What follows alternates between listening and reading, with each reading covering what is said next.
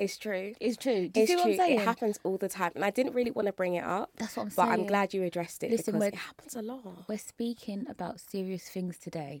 Hello and welcome to Unseen Unheard, the podcast where we discuss the black disabled experience in the UK's music industry.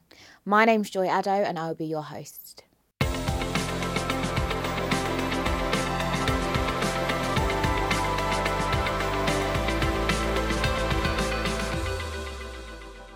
Today, I'm joined by a very special guest.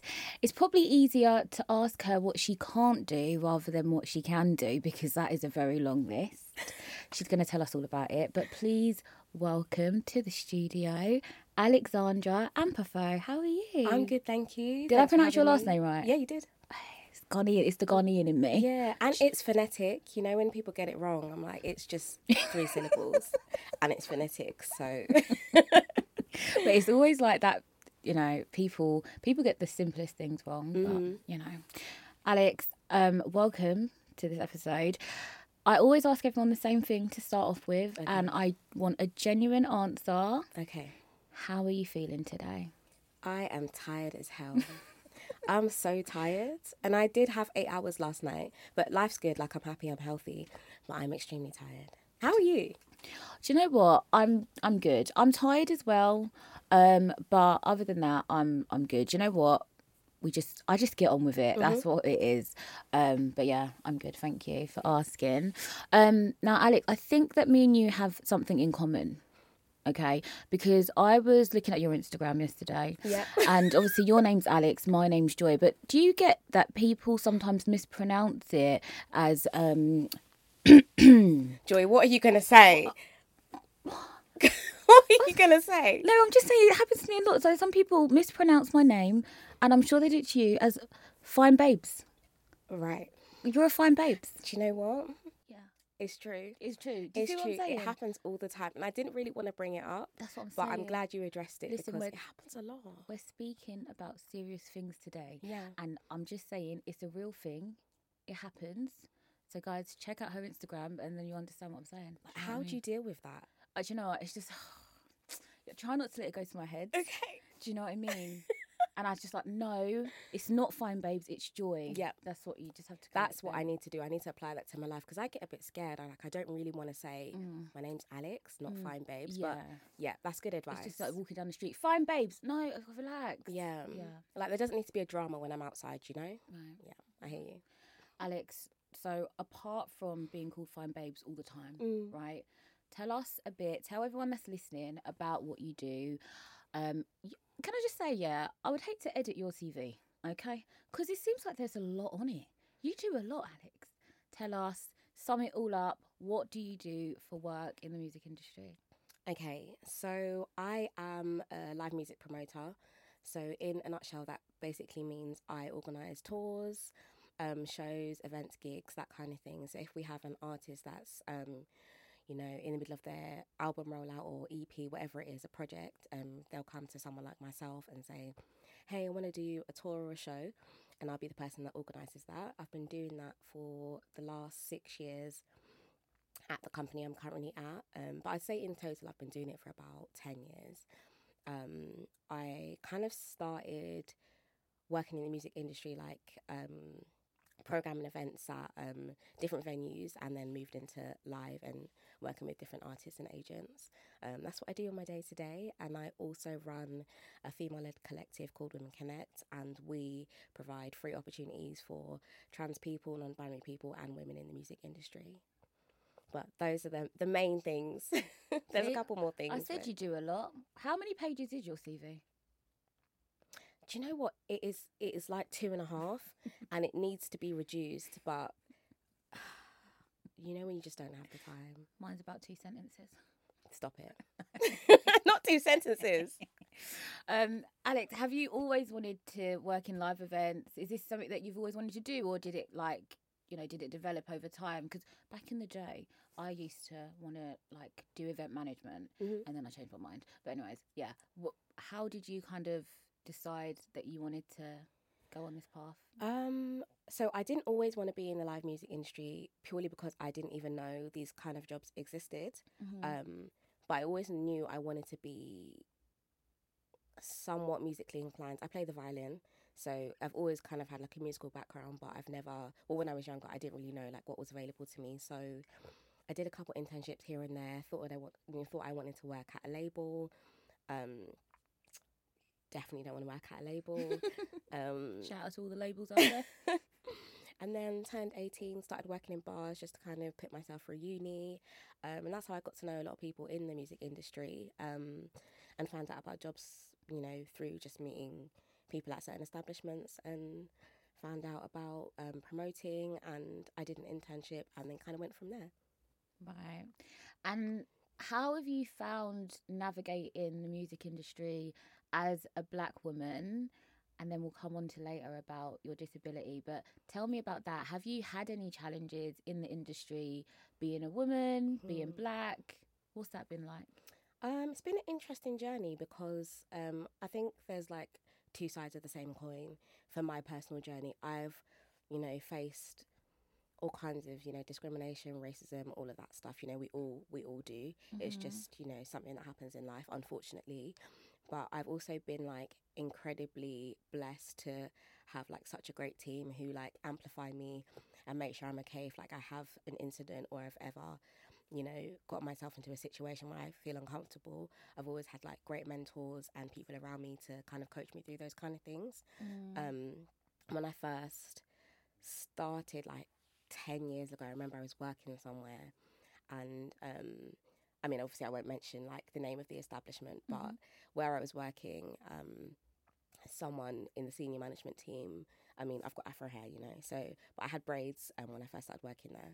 And one day I'd come in without my braids. Like, take my braids out, you know. Don't done my little me you twist changed out. your hair they couldn't me it. changing Oh my, my hair. God. I've come in and someone in the senior management team was like, "Oh, you've got a nest on today." Oh my God. And Joy, I actually wanted to scream. I think I even fell to my knees because why would you say such a thing? And I was so shocked, but I was also young, so I didn't even know how to like approach it because he was trying to like slide a joke in, but the joke w- had racial undertones. Yeah. I was just so thrown off. It's, Um, yeah, it's all these microaggressions in it that we have to deal with constantly. Yeah. And you know, you just said something interesting there about like not knowing what to say in that moment. Mm. And I think like this happens a lot with people is that the thing is, is like we put a lot of pressure on ourselves as well to be like, do you know what? If that happened again, I would have done this, this, and this. But actually, sometimes you don't know what to say in the moment because you're shocked. You're you know so I shocked that mean? you can't believe someone's actually been brazen enough to say that to you. Yeah. And how do you even reply without sounding, you know, like a stereotype? And to be honest, I really don't care like sounding um, if I sound like a stereotype. Yeah. So luckily enough there was someone else there and they heard. So I was I felt comfortable enough to say, you know, bring it up um, at a later date and say like that was completely unacceptable and like you know you shouldn't be saying things like that and they did try and say oh it was a joke but those kind of jokes don't fly with me and they should never fly Yeah. so yeah, it, that was handled. But at the time, like in the moment, it was so just scary and completely flabbergasting. To be honest, I was actually bamboozled. Mm. But again, I have had like quite a um, interesting journey, but a blessed journey as well. Like my my team, my managers, like my mentor, everyone has been like so helpful and really tried to push me to you know different opportunities and and really help me progress within the last like six years. So um, I think the pros have definitely outweighed the cons for me, but that doesn't mean the cons don't exist. Yeah, and it's important to sometimes highlight those cons, isn't it? But it's good that you felt supported by by where you work because a lot of people don't. Um, so I'm yeah, I'm glad to hear that. Yeah. Alex, talk to me a little bit about your disability. So obviously on your Instagram it says you're type one diabetic. Talk to me a bit about that. Type 1 diabetes, guys, it's not easy. It's not easy. I was diagnosed uh, about 20 years ago now, so I would have been like eight or nine years old. Um, I obviously I was really young, so my parents managed it for like a certain number of years before I took over and I was um, you know, doing my own injections, testing my own blood sugar. But in a nutshell, um, having diabetes, type 1 anyway, my pancreas is just null and void. It doesn't work at all. It doesn't produce any insulin. So my I'm unable to by myself independently regulate my blood sugars. So I'm managed um, by insulin. So depending on what I eat or if I'm doing exercise or if I'm ill, I'll change my doses um, based on that. Um, I actually, I don't know if you guys can see, but I have like a little sensor on the back of my arm, which has been massively helpful. Like it's there all the time. I Right. change every two weeks, but it doesn't come off in the shower or anything. Like it's just permanently on. Um, and it's pretty much changed my life because for for years I was, you know, testing my blood sugar by pricking my finger and squeezing the blood and then putting on a little machine, um, which you know you get used to because I've had it for such a long time. But I noticed that my fingers were like hard and it'd be really hard to squeeze the blood because I've tested my blood sugars for so long over a, you know a number of years. So like the actual state of my hands was getting you know really bad. And then i thought to myself okay i'm going to reduce the number of times i'm testing my blood sugar because my hands my fingertips are so hard which is obviously not the greatest for diabetes because you need to know constantly what your blood sugar is. And then they brought this out. It's changed my life. So it connects to my phone um, and it just i just tap my phone on it via bluetooth and it just tell me what my blood sugar is. There's a little needle in it so it does hurt when i'm applying it but it's fine it's just a little prick and I- think it's revolutionary. But with the diabetes it has been a journey you know? I've mm-hmm. had like certain complications which are associated with diabetes so i have problems with my eyes um Oh, you and me As- both. yeah and you know the struggle like mm-hmm. just sometimes i wear glasses and sometimes i wear contact lenses but there's different things um, that are associated with like the actual health of my eyes. So Right. i can have like blood spots that will you know blur the vision and Right. sometimes you know you're squinting trying to see no no lens is gonna change you know that. so that's something that's been quite hard to deal with. Um, i also have another condition um, chronic illness called gastroparesis. And essentially my body can't really um, it doesn't digest food properly so i can eat um, and the food will just sit in my stomach in, instead of you know digesting and going to my intestines and then obviously you do what you have to do after that but my body doesn't do that so instead of digesting the food it makes me throw up Right. so um, sometimes it's hard, I guess, because I really want to eat something. Like I'm starving, but I can't because I know if I eat, I'll throw up. And it's anything. It could be like a glass of water. It will just come out. You know, soup. Eat it. It'll come up. Um, so what I have to do um, when I'm having an episode is what it's called. Um, sometimes I'll go to hospital for a period of time. So and they'll put a a tube through my nose and it will bypass my stomach and go straight to my intestines and I'm fed like that, which you know, it's okay. Um, I'm there usually for like around two weeks, so my episodes usually last around like two weeks, um, a week of like throwing up and then a week of recovery. But I'll have the tube, which will feed me during those moments. So yeah. And how often do you have those episodes? Uh, do you know what? Up until maybe last year, I had one at least once a month. So I do two weeks in hospital, two weeks out of hospital, two weeks in, two weeks out, and I was doing that for like two years. And then last year, I got um, an artificial pancreas with my diabetes, um, which is a pump. I'm not wearing it today, but it goes on the back of my arm and it pumps me with um, insulin throughout the day without me having to do the injections myself or, you know, and it connects to like my um, sensor and they kind of work together. So I had a pump and it did kind of improve um, with that. Um, so I think now it only really happens maybe once every three months, which is a vast improvement from two weeks on, two weeks off, two weeks on. Like I'm super grateful it's not as often because I felt like my life came to a bit of a standstill. You know, you're trying to have, um, well, you're trying to work, but you can't really work because you're so tired and you're Yeah. throwing up and all kinds of things. And then, you know, I love my job, uh, but you can't go to events because you're going to vomit and it's just not can't just be in the crowd vomiting that kind of thing i mean you can but it's not comfortable you know People you think you're you drunk too much. yeah i've had that so many times and i've got a taxi home and like i'm gonna vomit so i'll say how can you stop the cab Yeah. vomit and they're like "Mm, you know." yeah. People So- don't think that there could be anything other than that, do yeah they? I did start doing a disclaimer like when I'd get into a taxi, be like, I've got this condition.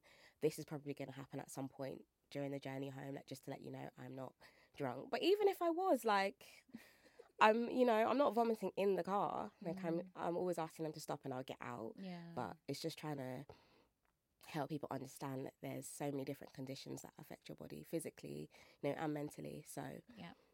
Yeah. yeah, that part's been hard to navigate. Yeah, no, I can imagine. And we were speaking about this a little bit before we started recording, but tell me a little bit about your experiences with people because obviously people can't see that you have a chronic illness. They they can't tell. Um, what kind of situations have you gotten into? Because I think for someone like me who's blind, I have a, a cane. Like people can see it straight away. Yeah. They just know, you know. Um, it's I feel like it's different. Like people have a different approach, but I have a lot of friends with hidden disabilities, and they struggle because it's like you're constantly having to explain Yeah. yourself. But what what has your experience been like? I mean, pretty much the same as your friends. Like, it's it's hard to. There is one more thing I I kind of suffer with, and I've got hip impingements. So I've got very limited mobility in my hips. I can mm-hmm. walk fine, but not for a long time, or I mm-hmm. can stand, but just not for a long time. Yeah. So you know, walking upstairs hard, just mm-hmm. all of those kind of things. And I think that's one of the things like I've struggled with when trying to like physically be out and about because the diabetes I've had pretty much my whole life so it's I don't know any different so it's just second nature to me the gastroparesis is a little bit new I've had that for the last maybe 6 years Right. so I guess it's just when I go places, just letting people know that okay, I do have this as well. But when you appear able-bodied, which is what we were speaking about um, earlier, it's sometimes it's I don't know, it's it's a hard situation to be in because I always feel like having to justify it is it doesn't feel comfortable for me yeah. and um, that's the kind of stigma I'm trying to get rid of because I didn't speak about my diabetes for years. I just kind of got on with things, but you know, you go to a venue and all of a sudden you can't bring in um, the sweets or your dextrose tablets. They're like, oh, you know, you can't bring anything in. I'm like, I literally need to have this because if I like, you know, I have a hypo, which is when you have low blood sugar, I'm going to need the sweets. It's not a case of, oh, I can just walk back to the entrance and get the sweets. Like, I can't walk. Yeah. You know, I'm not coherent when I have one of those um, things happening Yeah. and just having to explain that all the time. I think there's a real lack of education around all of the different things people can have. Yeah. Um, so I guess it's a journey. Mm-hmm. it's a journey for sure. Yeah. And that's the thing, isn't it? It's about like you having to explain yourself to as well like so many different people that you come across i mean you, we work on in in events and stuff so you're like security guards things like that and it's like as you say it's not comfortable to have to tell people like what's going on so obviously that's why we want to like raise awareness with this podcast as well and letting people understand that listen you can't always see everything what's going on do you know what i mean Yeah, doesn't mean there's not things going on and actually when people tell you there's things going on you need to believe them Mm-hmm. um, because i think that's another big another big thing that people often like try and explain to people what's going on and then they're not always believed No. um, you mentioned earlier about you know there's been periods of time where you've had to be in hospital for two weeks and then working for two weeks. How does that affect your working life? Because obviously you know taking time off or if you're in the middle of trying to plan something organize something it must be quite difficult. And also like if you don't know when things are going to happen um how has that been for you? Like how have your conditions affected your working life? So, at first, I thought it was something I'd be able to manage, um, you know, independently. I, di- I didn't really want to speak to like my team about it because I just felt like, you know, you've got a lot to prove. You're still climbing the ladder in the industry. Like, you don't want anyone to think, oh, Alex can't do this, or oh, I don't want to bother Alex, or this opportunity's coming, but I'm not gonna even involve Alex because I just don't want her to be stressed, kind of thing. And it was also, you know, speaking to my team and managing how they felt about my disabilities as well, you know, saying to them, okay, I'll let you know like if I feel like I can't do something, but always never, you know, be scared to say I need this to be done. Like, do you have the capacity? I feel like it's always important to have that open dialogue. And luckily for me, my team are great. If I'm off, um, there's always someone to pick something up. I just have to drop them a message. And to be honest, when I was doing two weeks on and two weeks off, there'd be times where I was so ill. Um, there's also times I'd like pass out, so I wasn't even really fully aware that I was having an episode until like I wake up in the hospital and I'm like, oh no, it's Monday and it's 4 p.m. and I've not been answering my emails. Um, but if I didn't respond to one of my team members, they'd always know. They're like, okay, Alex hasn't responded in like two, three hours. She must be having an episode. Let me just get on with this. And that's why I, I love my team so much. They're literally like family because they they just know now, even before I've had an episode, they can tell like I've got a certain type of personality. And, you know, you get on the phone to them like, you're not right, are you? Like, it's like we have a synergy now. So Mm. that at first it was hard to work out because I just felt bad, you know, like I don't want to. I'm doing all of these things and I have all of these tours, but I don't want to offload that on someone else who is equally as busy. Yeah. But that's what your team are there for. If if one of them was going through something, I'm there to pick it up. So Yeah. it's just been great to have that support, and I know not everyone has that. Yeah. And that's the thing, that's what makes a good team, though, isn't it? Because it's about making reasonable adjustments Mm-hmm. for people.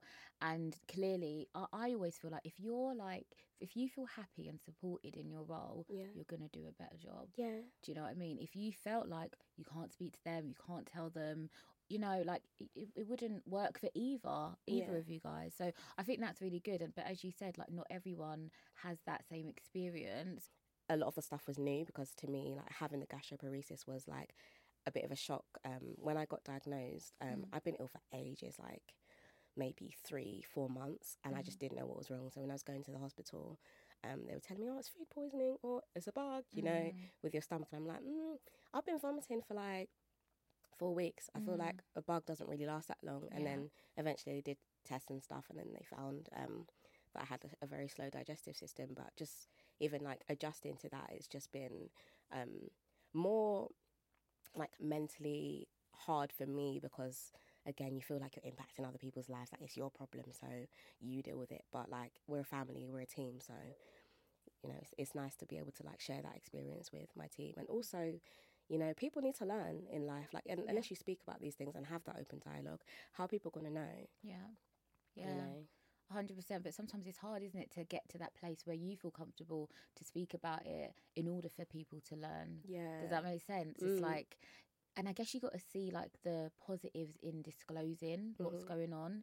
Um, but I think if people hear about people's experiences like yours, then they're more likely to disclose at you know wherever they're working because they'll be like oh look like she's doing it and she's got a supportive team and she's mm. like you know um i think yeah there is a big thing about disclosure um Yeah, I understand why people are, are scared because you're like, think, oh, you know, are they gonna fire me for this? Like, you know, you can think that the worst, and and really that shouldn't be happening, but I'm sure it's happened, you know. And people having those reservations, you know, they're well within their right. I totally get it. Yeah, it's a fast-paced industry as well, though, isn't it? The music industry. So it's like, I guess everyone's like, you want to be as good as you can at your job, and you know, no one wants to feel like a problem. But at the end of the day, like, people have got things going on. Mm. Um, I wanted to ask you, like, what what advice would you give to somebody listening or watching this podcast um, that has a chronic illness, wants to get into the music industry, but is just a bit nervous, um, not really sure what roles they can do. Like, what advice would you give them? Um, how would you like encourage them?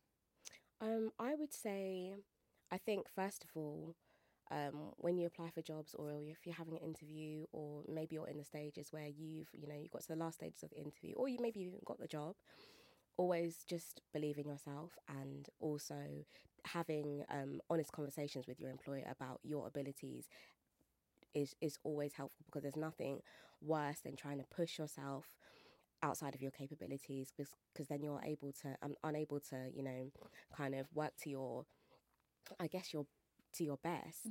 And i think that's something i definitely did and i totally regret it because why was i pushing myself beyond my means you know? I think having honest conversations like i can do um, x amount of days in the office or i get tired because of this and this is what i need you to put in place for me and employers should do that for you like i know discrimination definitely exists but it's always better to be honest because then you're not um, overexerting yourself beyond what you can actually do.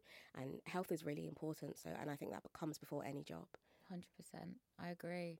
Um, Alex, do you think like is there any like message that you would send to the industry itself, to people that are employing people? What would you say to them? What do you think needs to change? I think um, if I was to give a message to people who are, you know, employing people of different capabilities, I'd say educate yourself on um, whatever disability it is that people are maybe coming to you to speak about, and just in general, because it's always better to have a wealth of knowledge than to know nothing at all. And I think as human beings, we it, we're always learning. You know, things change, and it's nice to learn. But no man's an island as well. We're all here to work together, mm-hmm. and that's how we become stronger. So I think you know having that sense of community around disability and accessibility is really important, and looking into ways that you can kind of change. Um, you know, office dynamic and people's ignorance, people's education, yeah. even, you know, things like having a sufficient ramp in the in the workspace for people who are unable to use the stairs. Um, just little changes like that can make the workplace so much more comfortable just for everybody because, you know, we're all different. Yeah, we are all different. And the thing is as well is like anything can happen to anyone at any point, mm-hmm. and I think people sometimes forget that. A lot of the time if something doesn't um, directly affect mm-hmm. you, you just kind of don't, don't worry about it. But I think it's really important if you are like an employer in the music industry to remember that like you don't want you don't want to miss out on talent, you know, mm, mm-hmm. just because maybe there's people that are worried about applying for jobs or speaking about what they are actually going through. Mm-hmm. Um, so yeah, I, don't, I just I don't want anyone to miss out on the amazing talent yeah, that there is. And it's like in, you know inclusivity is so important. Like why should people be frozen out because they don't fit you know the quota or the standard that you you have in a, a certain place. And not everywhere's like that. There's a lot of positive spaces for um, you know disabled people, um, but there needs to be more. There yeah. needs to be way more because in the music industry, like I could I could you know pull out the stats and they're probably very. Sh- I mean, I know they're very shocking because I was looking at them the other day, mm. but you know, things need to change, and I think um, it's just important to like make that a priority. 100% and hopefully the report unseen unheard and this podcast helps start that conversation because mm-hmm. that's what it is it's just a conversation yeah. that well many conversations probably that need to happen mm. um yeah but Alex, thank you so much. Thank you for having for joining me. me today. It's been um, a great um, chat. It really has. Um, guys, as I said, check out Alex's Instagram, okay, um, and check out mine too. Do you know what I mean? Yeah, check us um, out. Our names are Joy and Alex, not fine babes. Deal with it. um, Alex, thank you so much. Thank you for listening to this episode of Unseen Unheard. If you would like more information on the report, please go to the Attitude is Everything's website or the Black Lives in Music's website where you can read the whole report and find out more.